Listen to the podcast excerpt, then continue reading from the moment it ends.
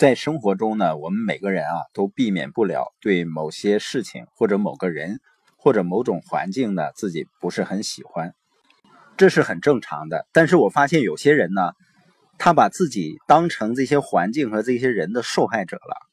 有受害者心态的人呢，他认为自己在受着迫害。最重要的是呢，他认为自己没有选择，他会认为呢是这些不利的因素束缚着自己。但我发现呢，要想让人们明白啊，自己不是受害者，你能控制自己的反应，能够做出自己的选择，并不是一件容易的事儿。也许是人们受基因决定论啊，或者风水啊，或者生辰八字啊这些影响，或者呢认为智力是天生的，人的大脑呢就像一台自动运行所有程序的机器，我们自己无法控制，做出决定的是大脑，在这些程序的掌控之下呢。一切都安排好了似的，就像有的人啊，他一直很生某个人的气，是因为那个人很气人，或者是那个人背后说我什么了，或者是呢那个人为人处事很差劲。但你想啊，如果你一直很生他的气，实际上你的水平呢也跟他差不多少，因为一个人他可以很气人，你也可以选择不生气啊。所以一个人的自由选择是真实的。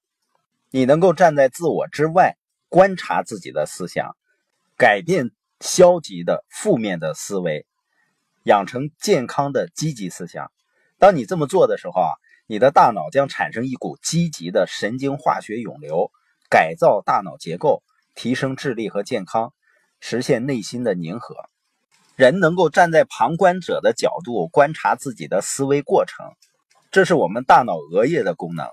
也就是说呢，我们能够思考自己的思考，可以观察自己的想法和行动，并做出决定。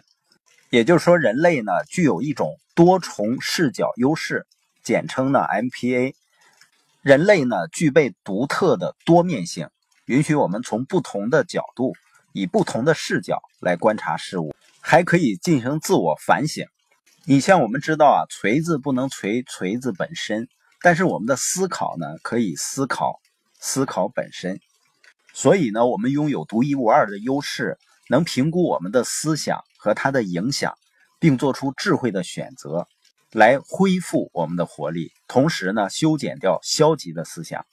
所以最终呢，选择什么样的思想和生活方式，是由我们自己负全责的。这些决定呢，是由我们自己通过独立思考能够做出的。那重要的是呢，必须区分真实的你和所谓的堕落的你。真实的你呢，具备多种可能，独一无二，是真正的你；而消极的你呢，做出了错误的消极选择，消极沉落。但我们现在呢，可以同时看到这两种情景，并选择积极的方向，更新自己的心灵。我们的大脑呢，就会根据我们思想的指令和选择。相应的改变它的内部结构。那我们今天播音的重点呢？你不是受害者，你能控制你的反应，能做出自己的选择。